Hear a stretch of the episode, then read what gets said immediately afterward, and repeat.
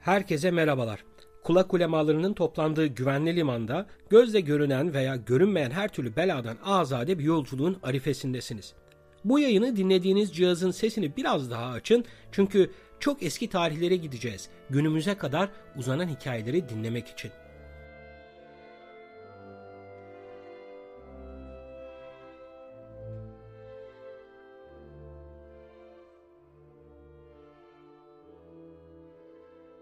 Programa başlamadan küçük bir bilgilendirme yapmak istiyorum. Normalde yapmış olduğum planlamaya göre bugün günümüz Ayasofya'sının inşası, geçirdiği tamiratlar ve süslemeleri anlatacaktım. Ama dinleyenlerden gelen talep doğrultusunda içinden geçtiğimiz durumla paralel olarak geçmişte yaşanmış salgınlar ve ülke topraklarının bu salgınlarla sağlık alanında nasıl geliştiğini anlatmaya karar verdim.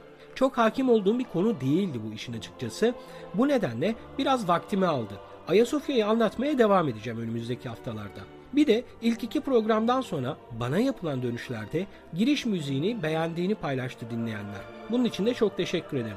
Fakat bu bölüm içinde o konuda da affınızı rica ediyorum. Salgın hastalıklarla hayatını kaybeden insanlar için bu hafta Mozart'ın Requiem yani Ağıtını dinleyeceğiz arka planda.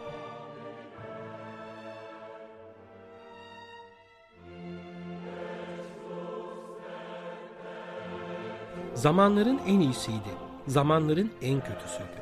Hem akıl çağıydı, hem aptallık. Hem inanç devriydi, hem de kuşku.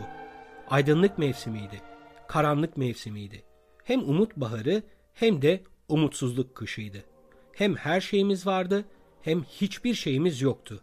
Hepimiz ya doğruca cennete gidecektik ya da tam öteki yana.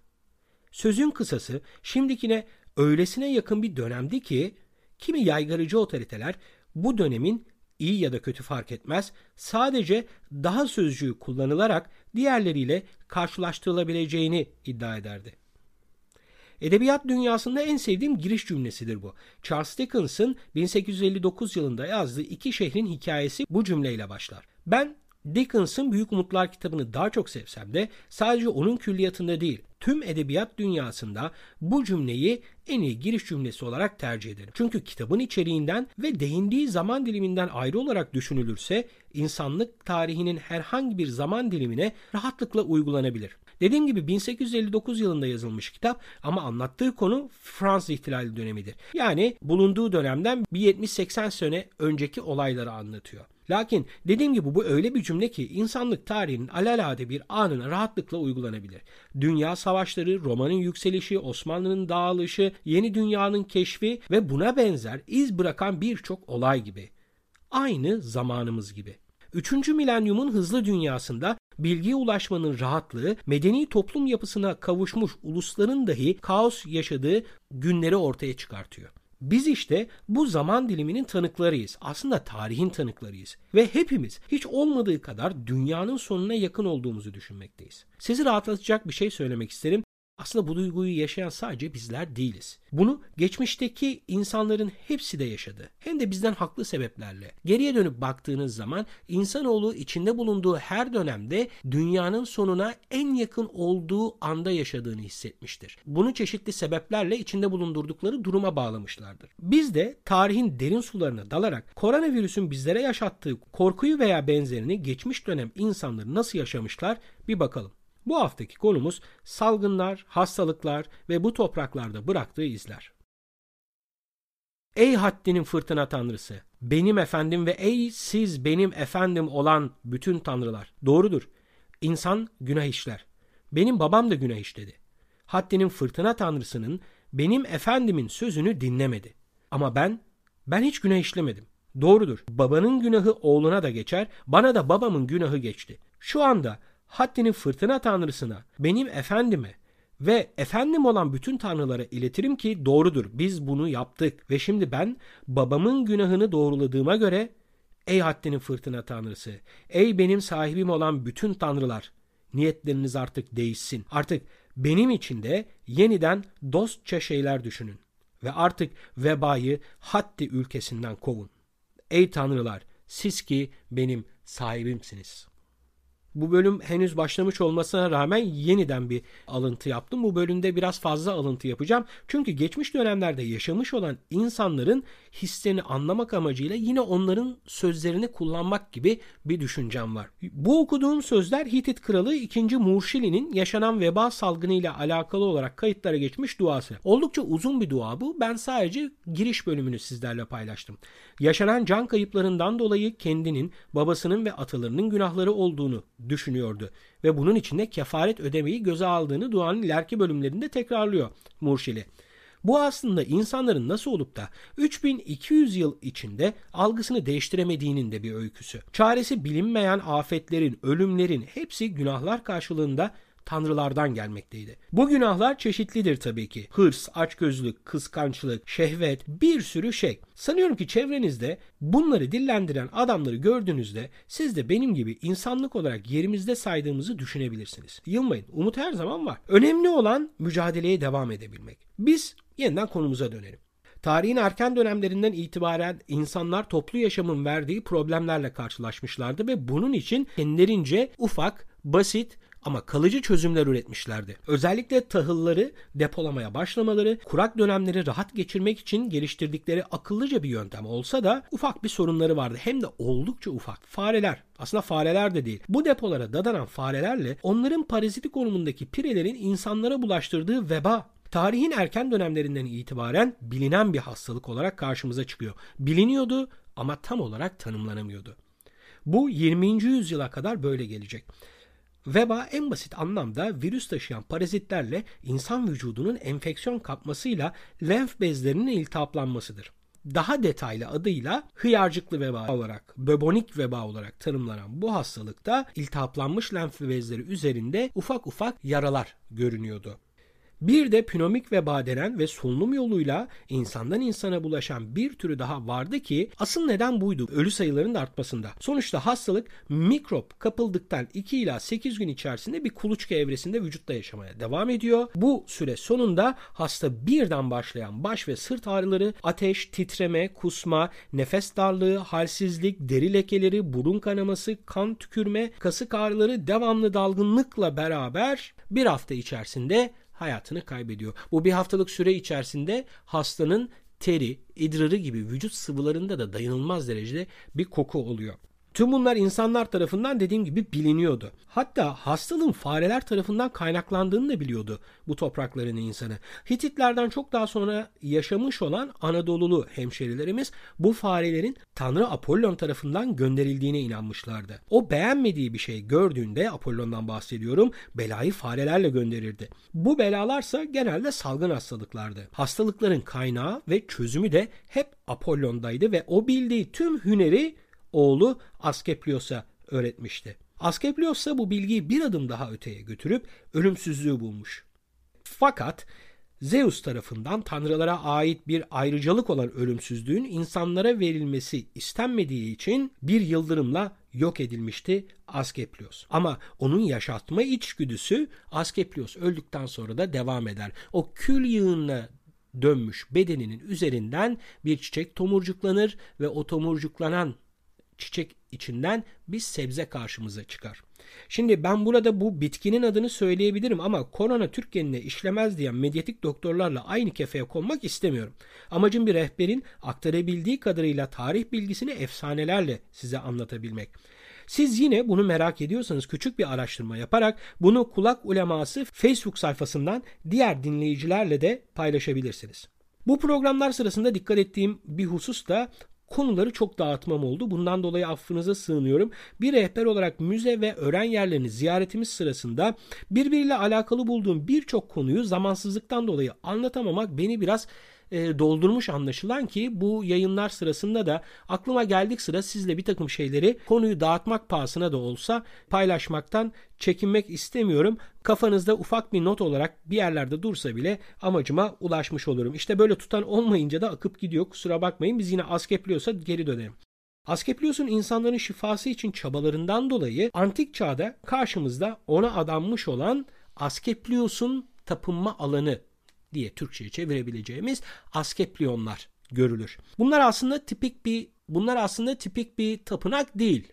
Bunlara daha çok bir hastane benzetmesi yapabiliriz. Günümüzde Bergama'da oldukça güzel bir konumda bulunan Akropol şehri bütün ovaya hakimken onun bir de tam karşısında tepenin hemen karşısında yer alan Askeplion eğer gitmediyseniz şiddetle tavsiye ettiğim bir yerdir. Anadolu'daki Askeplion tapınma alanlarından biriydi ve e, o kadar iddialı bir cümleyle giriş kapılarına uyarı asmışlardı ki şöyle yazıyordu. Buraya ölüm giremez. Aslında burada çok gizli bir detay var. O detay da deva bulmak için gelen hastaların kabul edilmeden önce muayene edilmeleri. Gerçekten hastalığı ilerlemiş olanlar, ölüme yakın olanlar da kabul edilmiyordu burada.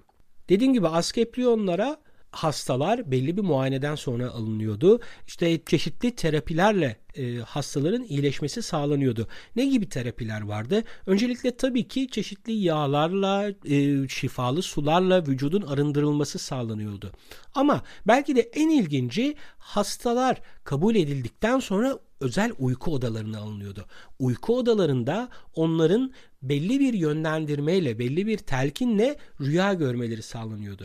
Ve işte e, aynı zamanda rüyaların da tanrısı olan Apollo'nun insanlara, hasta olan insanlara rüyalarda bir ilham vereceğine ve tedavinin bu rüyalardan elde edileceğine inanıyordu. E, o dönemde hem Askeplion'da görevli doktorlar hem de buradan şifa bulmaya gelen insanlar.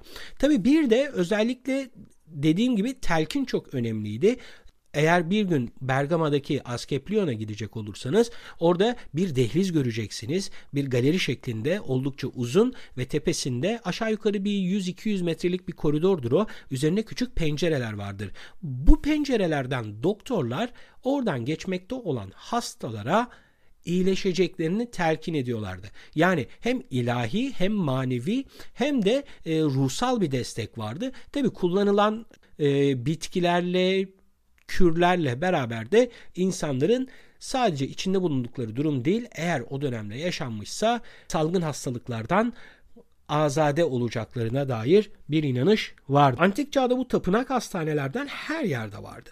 Çünkü hastalıklar hep tanrılardan gelen bir gazaptı ve çare yine onlardan gelecekti. Bu yavaş yavaş değişti Hristiyanlıkla beraber.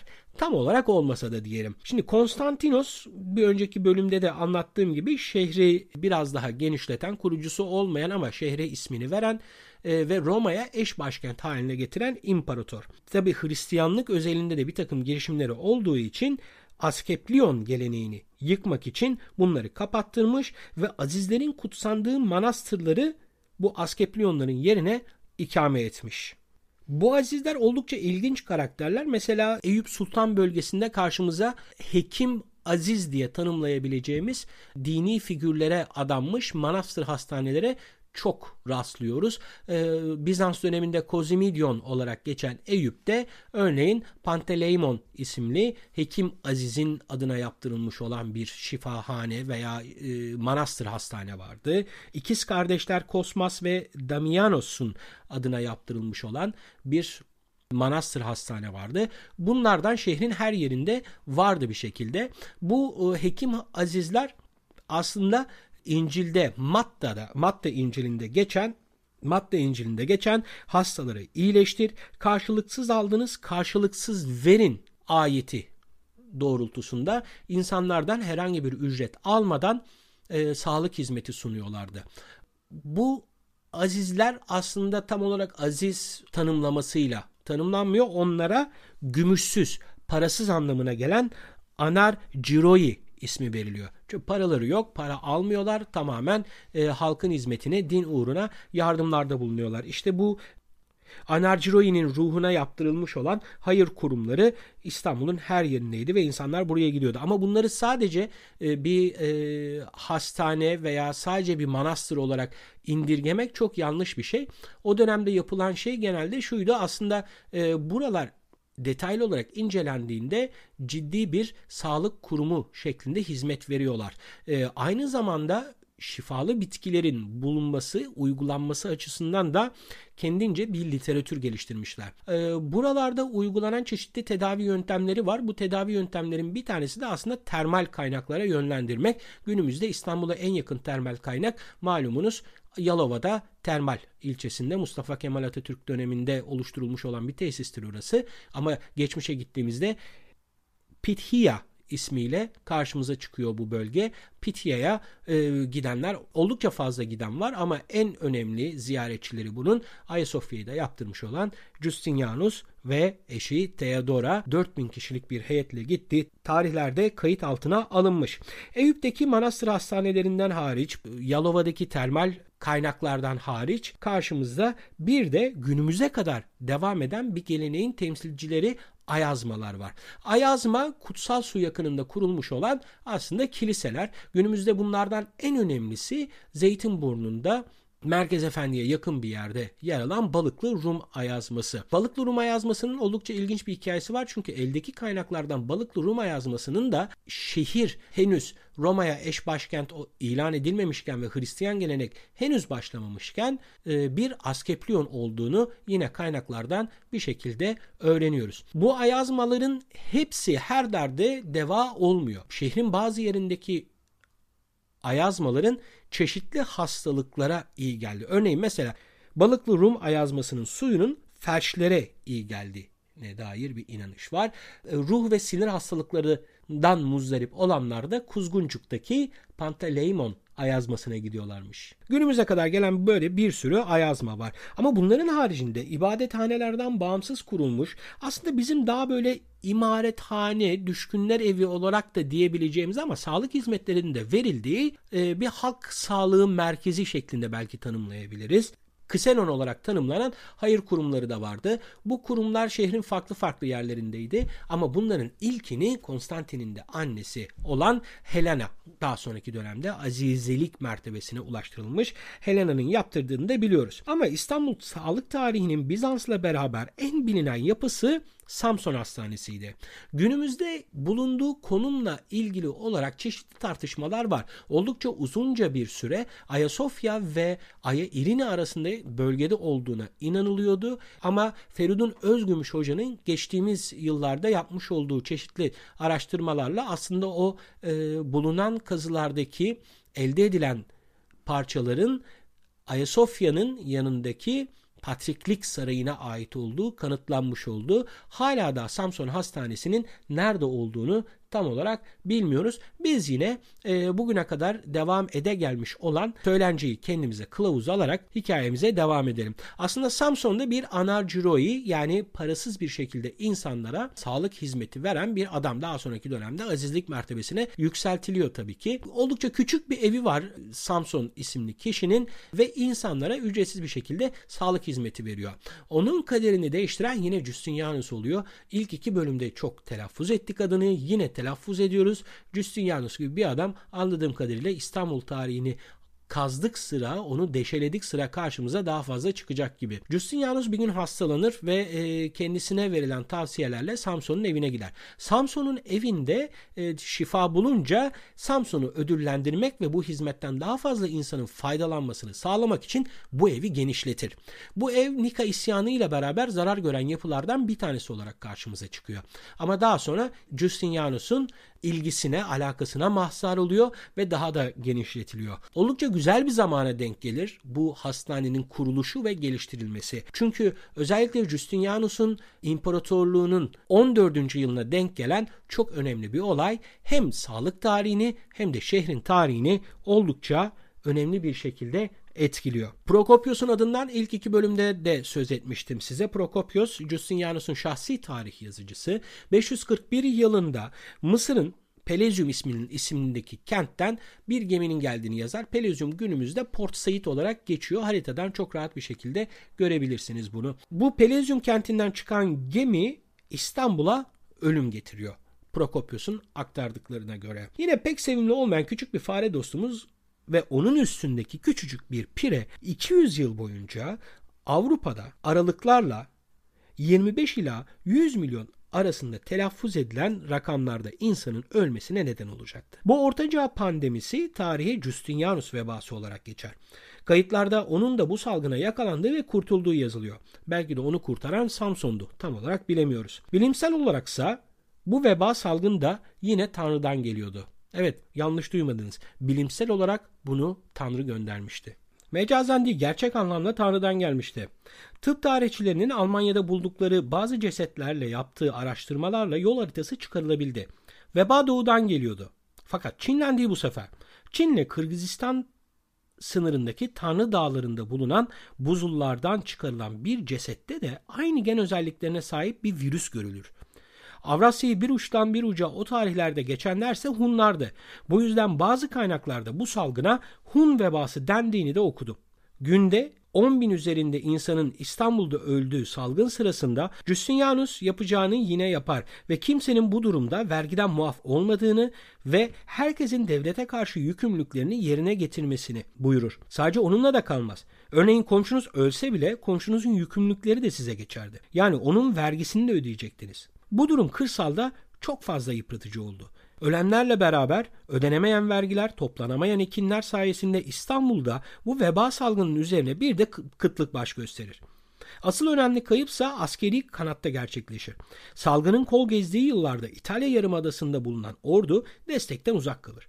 Halbuki oldukça elverişli bir pozisyondalardı ve Justinianus'un hayali olan Roma'nın tüm topraklarına hakim olma idealine ise ramak kalmıştı. Fakat ordu zaten besin yönünden destek bulamıyordu. Bir de üstüne salgın da eklenince geri çekilmek zorunda kaldılar. Onların çekildiği yerlere ise kuzeyden gelen kavimler yerleştiler ve orayı kendilerine yurt edindiler. Bazı tarihçiler bu salgının antik çağı bitiren olay olduğunu yazmışlardı. Haksız sayılmazlar kanaatimce zaten başka bir veba salgınıyla son bulacak olan Orta Çağ'ın da başka türlü başlaması beklenemezdi. Şimdi 1347 yılına gidelim. 1347 yılında kara ölüm olarak tanımlanan veba yüzünü bir kez daha gösterdi. Bu seferki köken Avrasya'nın diğer seferileri olan Moğollardı. Kırım'dan yola çıkacak bir gemiye aralarındaki vebalı adamı gönderdikleri rivayet edilir ki bu aynı zamanda tarihte kullanılan ilk biyolojik silah olma özelliğini de taşımaktaydı. 1349 yılında bir kol Cenova'dan doğru ilerlerken hemen hemen aynı tarihlerde vebanın başka bir kolu da Tuna üzerinden Viyana'ya doğru gelmişti. Pandeminin bu büyük pandeminin asıl yayılımı ise bir Paskalya kutlaması sırasında oldu. Tek tük görülen vakalar dini merasimler sırasında kontrolden çıktı. Halbuki halkı kalabalık bir meydana toplayıp kalabalıklara girmemelerini söylemek yeterli olabilirdi ama akıllarına gelmedi herhalde. Kimisi kuyruklu yıldızları, kimisi Yahudileri suçlamaktaydı. Yahudilerin Hristiyanlığın sonunu getirmek için su kuyularını zehirledikleri dedikodusu çıkmıştı. Buna bağlı olarak Avrupa'nın bazı bölgelerinde Yahudi programları uygulanmaya başladı. Bazıları ise Türkleri buna sebep olarak görüyorlardı. Haklı olabilirler miydi? Aslında bunu destekleyen yazılar buldum araştırmalarım sırasında. Salgın başladığında henüz bir beylik olan Osmanlılar salgın sona erdiğinde çoktan Anadolu'nun ve Balkanlarının büyük bir kısmını ele geçirmişti. Türklerin Avrupa'daki ilerleyişi sırasında karşılarında dayanabilecek zindelikte ve sıhhatli ordular yoktu. Zira tüm Avrupa hayat mücadelesindeydi. Doğuda ise durum o kadar kötü değildi işin açıkçası. Çünkü Anadolu başta olmak üzere doğuda kısa aralıklarla ama az kayıpla salgınlar görülüyordu. Avrupa Justinianus vebasından başlayarak uzunca bir süre böyle bir salgın görmediği için kayıplar çok daha büyük sayılarda ve çok daha dramatik oldu. Bana ait olmayan bir iddia bu ama bana mantıklı geldi. Bir de yaşanan olaylara yaklaşımlarda görünen farklılıklar var. Örneğin salgının en yüksek zamanında yaşamış İbni Haldun bakın ne diyor. Çok defa yurdun imarı yüksek dereceye vardığı için havayı bozan rutubet ve ufunetin çoğalmasından dolayı salgın olur. Hayvani ruhun gıdası ve onun hayatı için gereken hava bozulunca insanın mizacı bozulur. Bu bozulmaysa ciğerleri hasta edip insanın mukavemetini ortadan kaldırıp yıkılmasına yol açar. Hikmet ilminde bildirildiği gibi büyük şehirlerde mahalleler arasında boş yer bırakılması zaruridir. Aksi halde salgınlar başka yere nispetle artar. Şimdi bu söze ne denir? Bunu söyleyen kişi bir İslam filozofu ve bazı bilim insanlarının da kabul ettiği gibi sosyolojinin de tohumlarını eken insan. Ve biz bugün sadece onun adına bir üniversite açmakla yetinip çizdiği ufka bakamıyoruz maalesef. Bazen muhafaza edecek şeyin ne olduğunu bilmediğinizde muhafazakar olmamak daha hayırlıdır diye düşünüyorum. Neyse. İbn Haldun'un tavsiyelerinin yanında doğuda bir de hadis geleneği var tabii ki.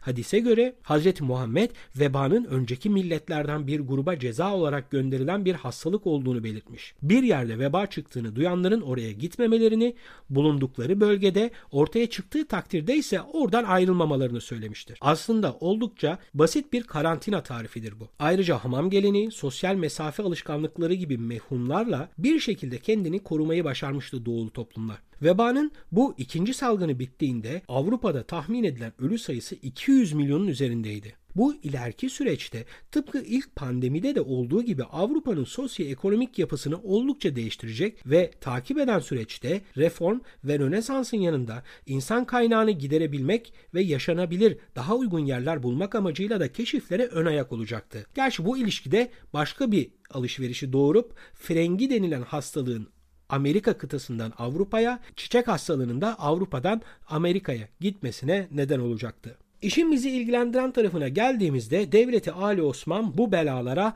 marazı sari adını vermiş. Baraz tahmin edersiniz ki hastalık bela anlamında, sari ise bulaşan anlamında kullanılan kelimeler olup bulaşıcı hastalık diye çok basit bir şekilde çevirebiliriz. Ayrıca taun kelimesi de yine veba hastalığını tanımlamada kullanılmış. Osmanlı bu tip salgınları daha hafif atlatıyor dediğim gibi. Baktığımızda sadece Anadolu ve İstanbul'da değil Mısır'da dahi durum aynı. Sık ama etkisi az salgınlar. 1400'den 1503 yıllarına kadar Osmanlı kayıtlarında toplam 11 adet salgının, veba salgınının kayıt altına alındığını okuyabiliyoruz. Bu salgınlara karşı da uygulanan farklı çözüm yöntemleri, farklı yaklaşımlar var. Örneğin bir yol Fatih Sultan Mehmet'in vebalı yerden hadisin tavsiyesine rağmen uzak durmak. 1455 ve 1463 yıllarında yaşanan salgınlarda Fatih İstanbul'dan uzak durur. Hatta seferlerinin süresini uzatır. Sadece bununla da kalmaz aldığı önlemler Fatih'in. Özellikle nüket varlığın çalışmalarında çok ilginç bilgiler var. O dönemde yaşanmış olan veba salgınları ile ilgili. En ilginci ise Yunanistan'ın Limni olarak adlandırdığımız Lemnos adası. Bu adada bulunan ve kutsal addedilen kirli toprak sağlığın korunması için çok önemliydi. Bu sadece Osmanlıların inandığı bir olgu değildi. Örneğin Romalı tıpçı Galen ve tarihçi Plinius bile bu ada toprağından söz etmişler. Bazı rivayetler Fatih döneminde Osmanlı'ya katılan bu adanın sırf bu toprağı yüzünden fethedildiğini söyler. Osmanlı kaynaklarında Tıyni Mahtum mühürlü toprak olarak denen bu özel toprak sadece 6 Ağustos'ta yani Hz. İsa'nın dirilişi yortusunda özel bir alanda keşişler ve rahiplerce çıkarılmaktaydı. Küçük bir hap haline getirilen toprak hastalığa göre belli aralıklarla yutulurdu. Fatih'in bu topraktan yapılmış bir kadehi olduğu ve içine konan içeceğin zehirli olduğu takdirde çatlayacağı anlatılıyor tarihi kayıtlarda. Bu kadehler aynı zamanda Fatih'in prestijli birer hediyesi olarak diplomatik heyetlere verilmiş. Diğer tarafta ise Kanuni Sultan Süleyman'ın sergilediği bir tavır var. Ama ben o noktaya değinmeden 15 ve 16. yüzyıl insanının genel sağlık durumlarını nasıl muhafaza ettiklerine bir parça değinip öyle geçmek istiyorum. Başlangıçta da belirttiğim gibi veba lef bezlerinde bir iltihap yaratıyor ve bu iltihaplı yerlerde hıyarcık denen şişlikler oluşuyordu. Bu hıyarcık çıbanların üzerine canlı tavuk ya da canlı güvercin koyuyorlar. Eğer hayvan ölürse o zaman hastalığın zehrinin çekildiği kabul ediliyor. Hastalığın iyileştiği düşünülüyordu. Gerçi bu sadece Osmanlı'da değil Avrupa'da da uygulanan bir yöntem. Şifa tasları mesela çok ilginç. Hamamda kullanılan şifa taslarının üzerine Kur'an-ı Kerim'den ayetler işleniyor ve içlerine su konarak vücut yıkanırken bu taslardan bir şifanın akacağı düşünülüyor. Tılsım ya da muskalar var. Şifa için suyun içine atılıyor. O mürekkep kağıttan çözünüp suya karıştığı zaman mürekkepli su içildiğinde de insanlar bu suyla şifa bulacaklarına inanıyorlar. Şifası gerçekten oluyor mu bilmiyorum. Ben bu tip durumlarda genelde şu mantığı gidiyorum. Eğer oldukça uzun zaman istifade edilmiş ve kayıtlara geçmiş bir uygulama ise bir araştırılmalı. Aksi halde bu dönem insanları bu kadar zaman bunu uygulamaya devam etmezlerdi. Bizim için hayattaki en hakiki mürşit olan bilimin aydınlattığı yoldan şaşmadan Kanuni Sultan Süleyman dönemine bir bakalım. Kanuni katı bir şekilde hadisi uyguluyor. Ne kendi kentten ayrılıyor ne de başkalarının kentten ayrılmasına izin veriyor. Bu ilahi inanış, bu körü körüne ilahi inanış Kanuni Sultan Süleyman'dan sonra tahta geçmiş 3. Murat döneminde oldukça garip bir sonuç veriyor.